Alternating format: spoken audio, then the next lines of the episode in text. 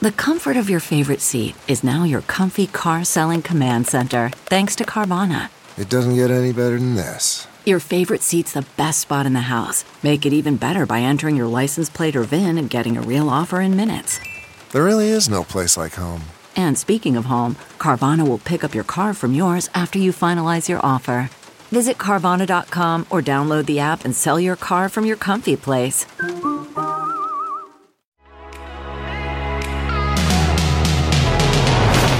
Hello, and welcome to The Parting Shot, your dose of everything pop culture. I'm H. Alan Scott. At the age that I am now, my mother had already had four kids and two marriages. I, on the other hand, have no children and I'm not married. And this scenario is turning out to be not so unique for many people. So many of my friends are also skipping out on many of the things our parents' generation valued so much. Things like stability, the same job for a number of years, kids, all of those things. Why is this happening? I mean, I'll be honest, the idea of me as a parent is laughable. I barely feel like an adult on most days.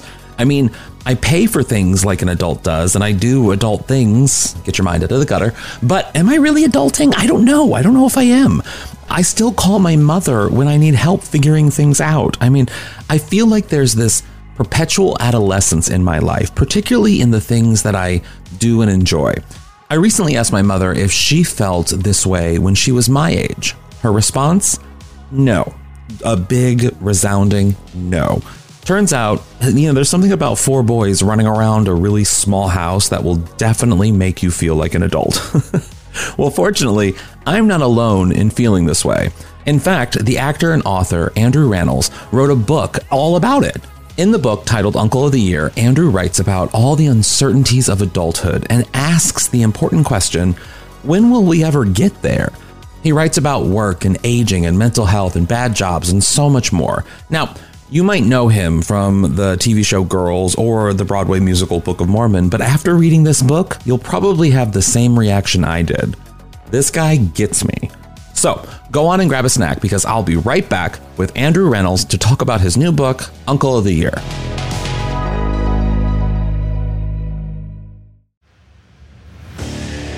What makes a life a good one? Is it the adventure you have? Or the friends you find along the way? Maybe it's pursuing your passion while striving to protect, defend, and save what you believe in every single day. So, what makes a life a good one? In the Coast Guard, we think it's all of the above and more, but you'll have to find out for yourself. Visit gocoastguard.com to learn more. CarMax is putting peace of mind back in car shopping by putting you in the driver's seat to find a ride that's right for you. Because at CarMax, we believe you shouldn't just settle for a car, you should love your car. That's why every car we sell is CarMax certified quality so you can be sure with upfront pricing that's the same for every customer. So don't settle. Find love at first drive and start shopping now at CarMax.com. CarMax, the way car buying should be. I have to say, I loved the book and I loved it because it sort of echoes kind of everything that I've been talking about these past few years with friends and just professionally that there is this sort of like prolonged sort of adolescence. You know what I mean? That that our generation, because you and I are around the same age, our generation is experiencing in that like you never really feel like you're grown up compared to where our parents were at our age. You know what I mean? Yeah, no, totally. Yeah. And my siblings, I have, you know, three sisters and a brother that all have sort of a more, uh, I would say, traditional track in terms of like, you know, getting married and having kids. And, and yeah, that's sort of a, it's sort of on a very different timeline, especially in New York City um, and Los Angeles, I would say. Oh, definitely. Well, I mean, really, any sort of major city, you you see that happening. I mean, I see it with all my friends, even some of my straight friends, where they're living these lives that are just so unlike the lives of their parents. Why do you think? We're particularly sort of like the millennial generation and maybe the one right after it we're going in sort of that direction of these sort of unique lives. Um, i mean i think everything takes well i don't want to say everything takes a little longer. I think that people uh, I certainly took a little more time to sort of figure out what exactly it was I wanted to do. Now, my path in terms of like acting is obviously very specific, but mm-hmm. the you know the days of you know going to college or not going to college and getting a job right away that you sat in for 20, 30 years, yeah. that doesn't really happen anymore, yeah. um, where it's very rare if it happens. Mm-hmm. So I think that kind of has a lot to do with it too. So there's a lot more sort of searching time that is built in and it sort of, you know, and for, you know, for better or for worse, it sort of allows people to sort of find what is it that actually does make you happy and sort of what is it, you know, what do you want your life to look like? And you have a little, I think we all have, I certainly felt that I had um, more space to sort of figure that out. Mm-hmm. I didn't have to like, rush into something, you know, right away at 22 or 21 or something. I mean, the job part of it, I think, is probably one of the most fascinating things since, like, really since September 11, like, since that era, we don't stay in the same job since no. for, for years and years, like our parents did. And I mean, you write about this in the book, but how do you think, like, you navigating this sort of world is sort of like trying all these different things and experience and learning how to be the person you want to be, even though maybe you're never quite there. Maybe you'll never be there. Who knows? But like, how do you think that shapes sort of how you do your work?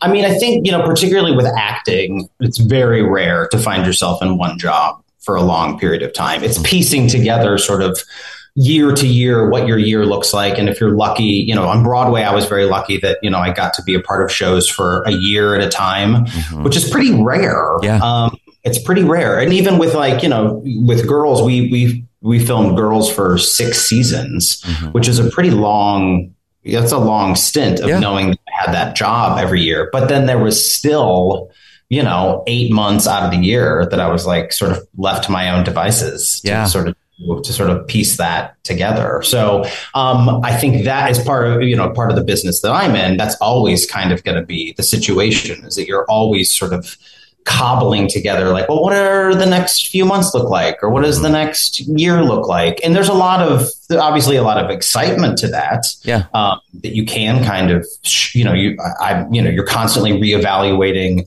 what you'd like to do, what opportunities are being presented to you. Um, even you know, doing something like writing this book, I was very uh, in the first book as well. I was I was very fortunate that I had the time to really devote to that and know in the future I'm going to be going back, you know, going back to work and have yeah. a, you know, sort of a more structured job, but to have time built in to work on something like this was a real gift. Yeah, definitely. And you also become really good at hobbies. You know what I mean?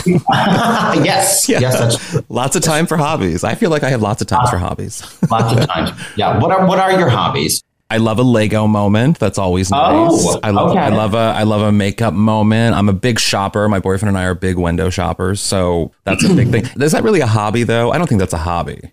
I mean, that's kind of a hobby. I mean, you're you're shopping for ideas. Yeah, right. That's true, and ideas of things I can't purchase because I'm not working. But yes, still, it's an aspirational hobby. yes, definitely. Well, one of the other things you talk about in your book that I thought was so just poignant and interesting and just really hit me is that idea of sort of like acting in the success. Like you're acting, you're adulting in a way that you're trying to project this level of sort of like, I'm put together, I'm successful, I'm navigating life in this way. And I think social media has a big, is a big culprit for why we act that way in this day and age. Uh. But how has that sort of like impacted the adult you are? And how does it, do you think it's good or bad that we're doing that? Um, you mean in terms of like the comparison of you know yes. what we sort of hold ourselves to? I mean, I think it's um, I think it's dangerous. I think that it's um, it's something that I certainly struggled with very early in my career and still struggle with. That you you kind of can't help compare yourself to other people and what other people have, and mm-hmm. and some of that is great, and, and you know some of it keeps you motivated and keeps you ambitious and focused, and but if taken too far, it is it just let, it leaves you feeling never satisfied mm-hmm. and also often bad about yourself and yeah. i think that you know what i what i started to learn in my 30s was that i can only do what i do i can only sort of mm-hmm. you know as much as i'd like to say that i'm like you know, I'm an actor who, you know, has lots of facets and and yeah. growing. And yes, some of that is true, but you know, for the most part, like, you know, you're you're you have a set of skills that you sort of you know, if you're lucky, you, you succeed at, and they're not going to be right for everything. They're not Yeah. going to be right for every job. Mhm. So I had to sort of make peace with that, that like, I'm not going to get everything Yeah. as much as I would like to be offered all the jobs. Um, that's simply not the case. And sometimes it, you know, it's not going to be a great fit for you anyway. Mhm. So um, I think the comparison thing. I mean, I, I I feel very fortunate that there was there was not social media when I was a kid, and I already know how stressful it was, sort of looking around me and seeing what other people were doing and feeling competitive and feeling jealous. And um, so now to have it. Uh, it's you know it's hard as an adult to sort of face that. So for young people who are you know looking at their phones or looking at a computer and and seeing all these things you and I know are Yeah. mostly fabricated or produced in a way. Like it's hard to explain that to, to kids, especially young kids, to be like, that's not real. Yeah. That's they're they're working really hard to make it look like everything is perfect. And yeah.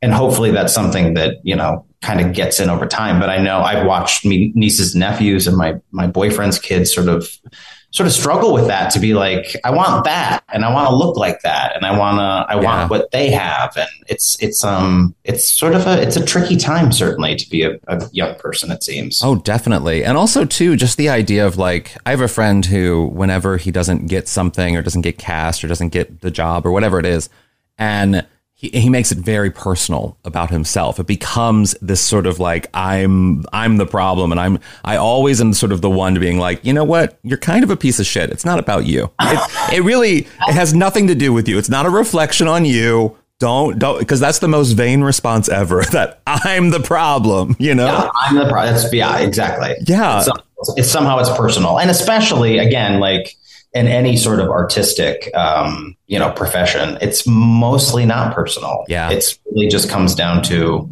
you know decisions made that have very little to do sometimes with your skill set. Yeah, yeah, definitely. Well, the other thing about kids, so like the way you wrote about sort of wanting children, not having kids, that sort of navigation, and then of course ending up with someone who has kids, it's such an interesting sort of navigation because like I feel like a lot of especially queer men specifically, I think, experience this in a different kind of way where like there's so much out there that says, oh, well, now we have these options. We have these options out here that we can have these quote unquote traditional lives. Yeah. But I don't want it. I don't, I don't, I don't want it. So am I bad for not wanting it to not fitting in? Like there's that. Yeah. I definitely feel that. Did you ever feel that? Oh, totally. Yeah. And it was, you know, I'm 44 and a lot of my friends in their 20s, you know, at the age where, you know, my siblings or my, you know, you know, friends that I went to high school with in the Midwest were starting families that nobody was doing that around me, gay or straight, quite frankly. Yeah. Um, but certainly the gay men that I knew were not starting families. And that really only started in like, for me personally, I know it's been happening for a long time, but in my friend group, probably like in the last decade, all of a Mm. sudden it seems like everyone's having children. and, you know, I look at people that I, you know, maybe know a little bit on Instagram or something. It's like, oh, they have a baby now. Yeah. that they're having a child. Okay. Um, great. But that was just never on my radar. And I talk about it in, in this book uh, in Uncle of the Year that like, in a lot of ways, my career was a, you know, a version of my child. It was the mm-hmm. thing that I focused on and those jobs were really important to me and sort of became all encompassing. And, and I was spending a lot of my time, most of my time focused on that. So the mm-hmm. idea of of starting a family never really entered into my mind. It was Yeah. never really on the it wasn't on the schedule. Yeah.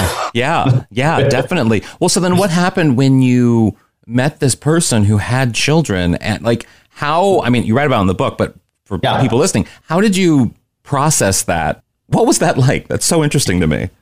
Uh, you know, it was very unexpected. I met Tuck when we were doing Boys in the Band, and he had, you know, he has two kids, and they're, they're twins. At the time, they were five, and didn't really spend a ton of time with them before we started dating. But then, about a year after we did the show on Broadway, and we were filming the the, the film version for Netflix, that's when we started dating. And um, so then I was spending a lot of time with them, and yeah, it was, you know, it was a very, it was a different my relationship to the kids in my life was was the uncle. I was the uncle from out of town. I have ten nieces and nephews.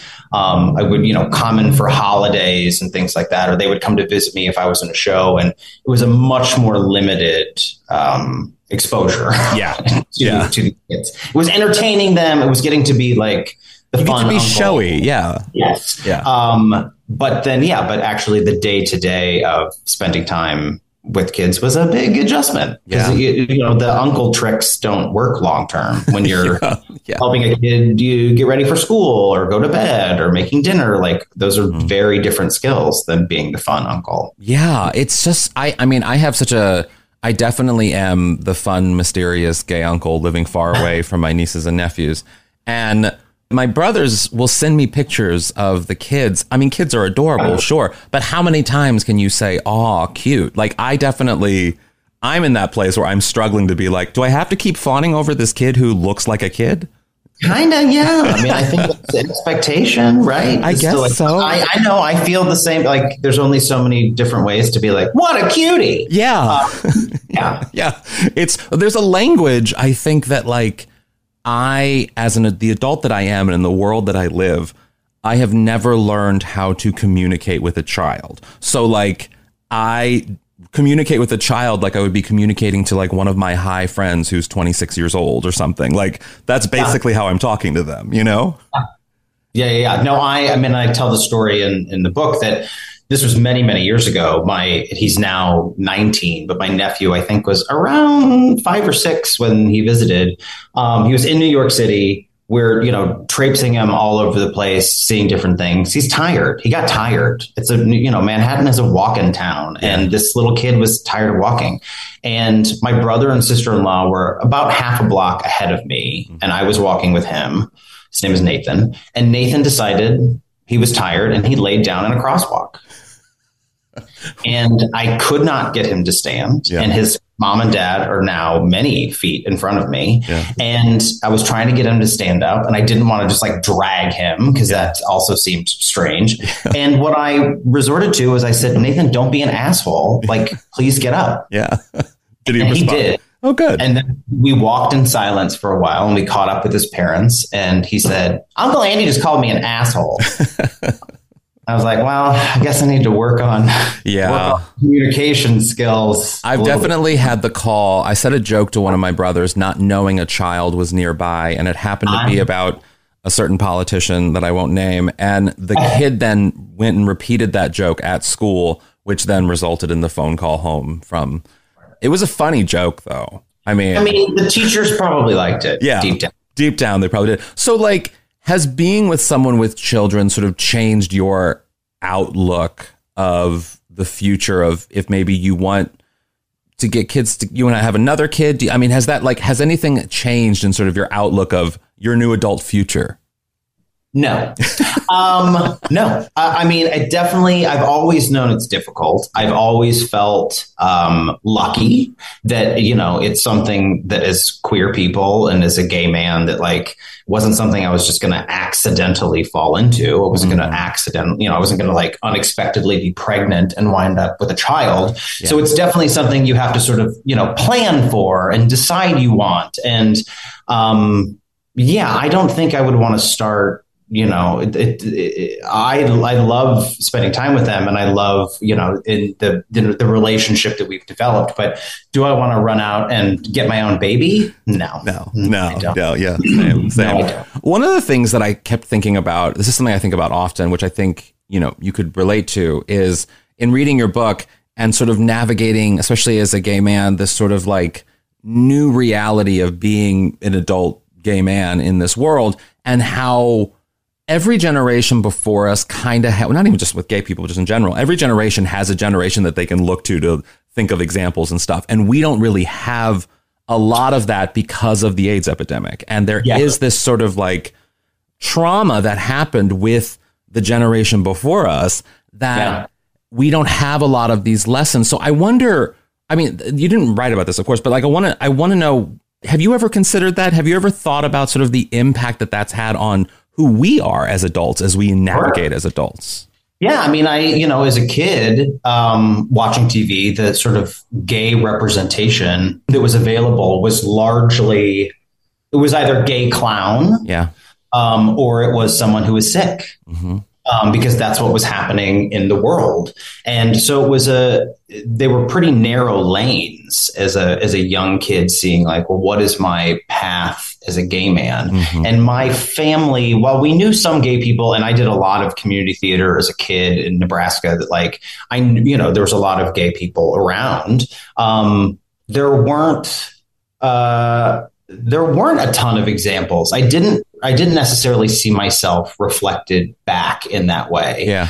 Um, and there, you know, as you said, there was this this huge, you know, sort of worldwide crisis going on Mhm. that very much seemed targeted at homosexual men. Yeah. That I was like, well, is that the future? Is that is that going to be my future? And certainly my early dating life and sex life in New York, even you know in the late '90s, um, that was still something that was very much talked about. And it doesn't, you know, to me, it doesn't seem that long ago, but um, you know, when I see guys at that same age in their early 20s, you know, in the city, like that is not necessarily a part of their Yeah. consciousness now. Yeah. And that's, you know, less than a generation apart. Mhm. Um, I remember going to see The Inheritance on Broadway, a Matthew Lopez play a few Yeah. years ago, and sitting with, um, sitting around a lot of young people who really, for the, you know, at least in the conversations that I had with some of these folks after the show who I didn't know, this was the first time they were really hearing about the AIDS crisis in that way.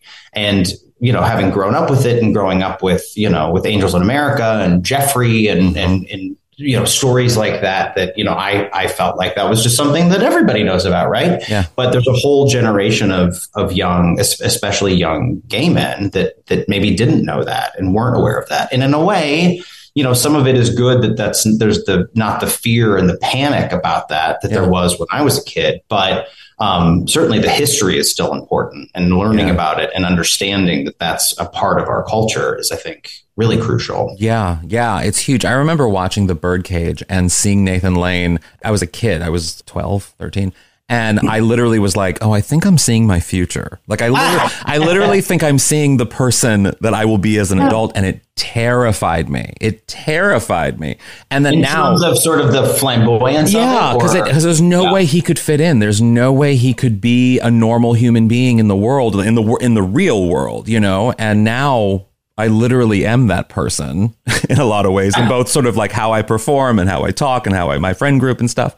And I'm like, oh, actually, it's not so bad. It's actually worked out pretty well for me, you know. And it's Good. it's kind of a nice it's a nice thing to grow into that to see your adult self as a kid and then grow into it in a way. And I feel like I just um, recently saw the the birdcage on an airplane that I was Hmm. on, and I love that movie. And I think those you know those performances are so great. And Mike Nichols is I just love him. Yeah. But um, but I kind of wish there was like an additional like thirty minutes Yeah. of that movie. Yeah. Of just Nathan Lane and that character really just getting to be like, and this is really how it works. Yeah. And I'm not going to pretend to be this person. And we are like, I just want like a sequel to it Yes. to show and it's fine. Everything is great. Yeah. Everything worked out great. Yeah. But you know where it ends is just sort of the moment of acceptance. Mhm. Um, but yeah, I could use like a sequel to the Bird. I agree. A limited series. A limited Yeah. series on Prime of just Nathan Lane. There you go. Yeah, Yeah. right? I could see that.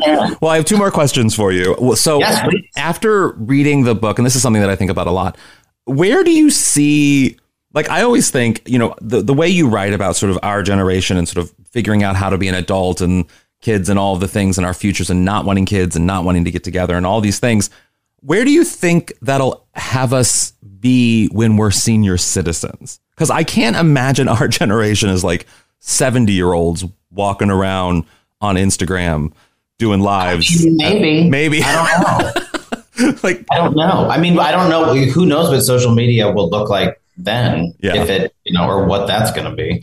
Um, I don't know. I don't know. I mean, I write about it a little bit. I mean, I, there's a chapter in my book about uh, volunteering with Sage, Yeah. which is this really a great, great, organization here in Los Angeles or in New York. It's in New York, right? Yes, it's in New Yeah. York. And I, you know, I was paired with a couple of, you know, older gay gentlemen to sort of, you know, I don't know, just sort of hang out and like help them with things. And and one of the things that, you know, I write about in that essay was that I helped them both find porn Yeah. on their computers because they had just gotten these computers and both of them separately were like, how do I find that pornography on the computer? So while part of it was a little like, well, that's sort of sad that that's what I'm here for. But at the same time, um, I was like sort of encouraged by the fact that like, oh, well, this doesn't really change. Like he's just still looking like, how do I log into Sean Cody on on my new computer? And if I could help with that, and he's still, you know, and it, you know, eighty whatever, still wanted to look at porn, I was like, all right, well, I guess that's my service here. I mean, I I can figure that out. There's something sort of comforting about as much things as much as things change. They don't really change. no, no. So maybe maybe there's something I don't know about bright in our future, but maybe it'll just be the same. Who knows? Who knows?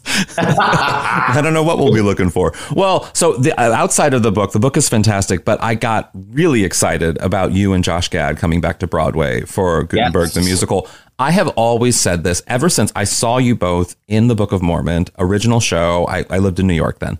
And it was incredible. And I've thought this since then. And then when this show got announced, I immediately was like, oh, well, I'm right.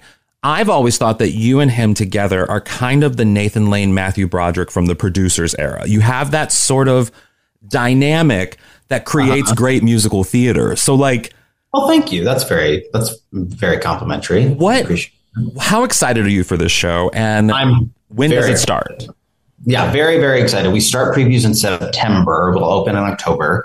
Um, I'm really excited about it. You know, Josh and I have we have not worked together like this since the Book of Mormon. Um, I've been lucky to go back to Broadway many times since then, but Josh and I, you know, have not had this chance. So to get to do this 12 years later, and that it's just the two of us, just sort of messing around, um, I'm really excited. And with Alex Timbers, who's a director we both sort of chased for a long time and have wanted to work with. So the fact that he's directing it, we finally wore him down um, to find a project for us was uh, is is really exciting. Um, and I, you know, I take that as a, a real compliment um, because I think that you know when the Book of Mormon did come out, those comparisons were definitely made not only with you know Josh and I, but with the you know the show sort of in general. That it was all of a sudden the Book of Mormon was the show that you know Los Angeles was talking about, and sometimes that's a little hard to achieve um, with a Broadway show. It doesn't always like trickle into the mainstream Yeah. zeitgeist, let alone get across the country to LA. So the fact that we, you know, got to got to experience that, and a lot of, you know, it really launched our careers in a in a you know really exciting way. So to get to go back to do this with him in New York on Broadway is um, is really thrilling. So Yeah. I can't wait to dive in. I, I you know, I I I'm slowly remembering sort of some of Josh's antics from, um, from the Book of Mormon days. So I, I really have to mentally prepare myself for getting back into bed with him, as it were. Well, I, I enjoy that. I, I have to say, one of the, I loved the Book of Mormon, but I was raised Mormon. I know I was, Oh. I no longer was a Mormon, but it was the question I would get constantly asked every single day in New York. Have you seen the Book of Mormon? Have you seen the Book of Mormon? Every time someone found out I was raised Mormon, it became so it kind of became annoying after a while, but Yeah, no, I'm sure. But it was a great musical, so I embrace it. And so did a lot of Mormons. So there you go.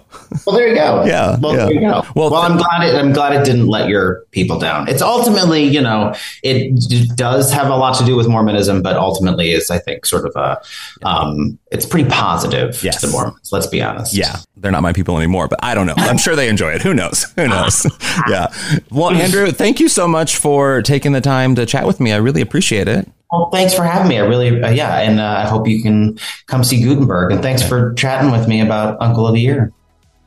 So, do you feel like Andrew and I do? Follow me at H. Alan Scott on everything and let's have a chat about it. And I'll also leave a link to Andrew's book in this episode's show notes. And thanks for listening to Newsweek's Parting Shot. I hope you're able to leave a little rating and review wherever you're listening and subscribe to my newsletter. It's great. It's called For the Culture. Just go to newsweek.com and do that. Until then, watch something fun and have a great day.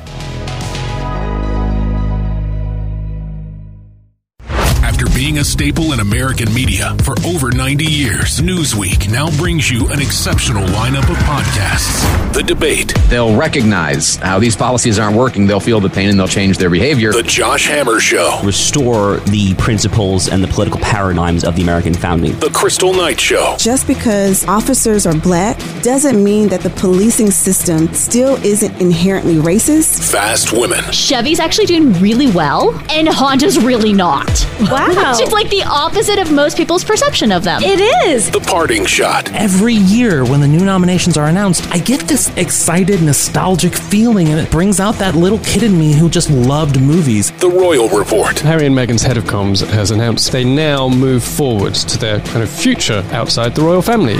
Newsweek podcasts. New episodes drop weekly. Download or listen now at Newsweek.com or wherever you get your podcasts.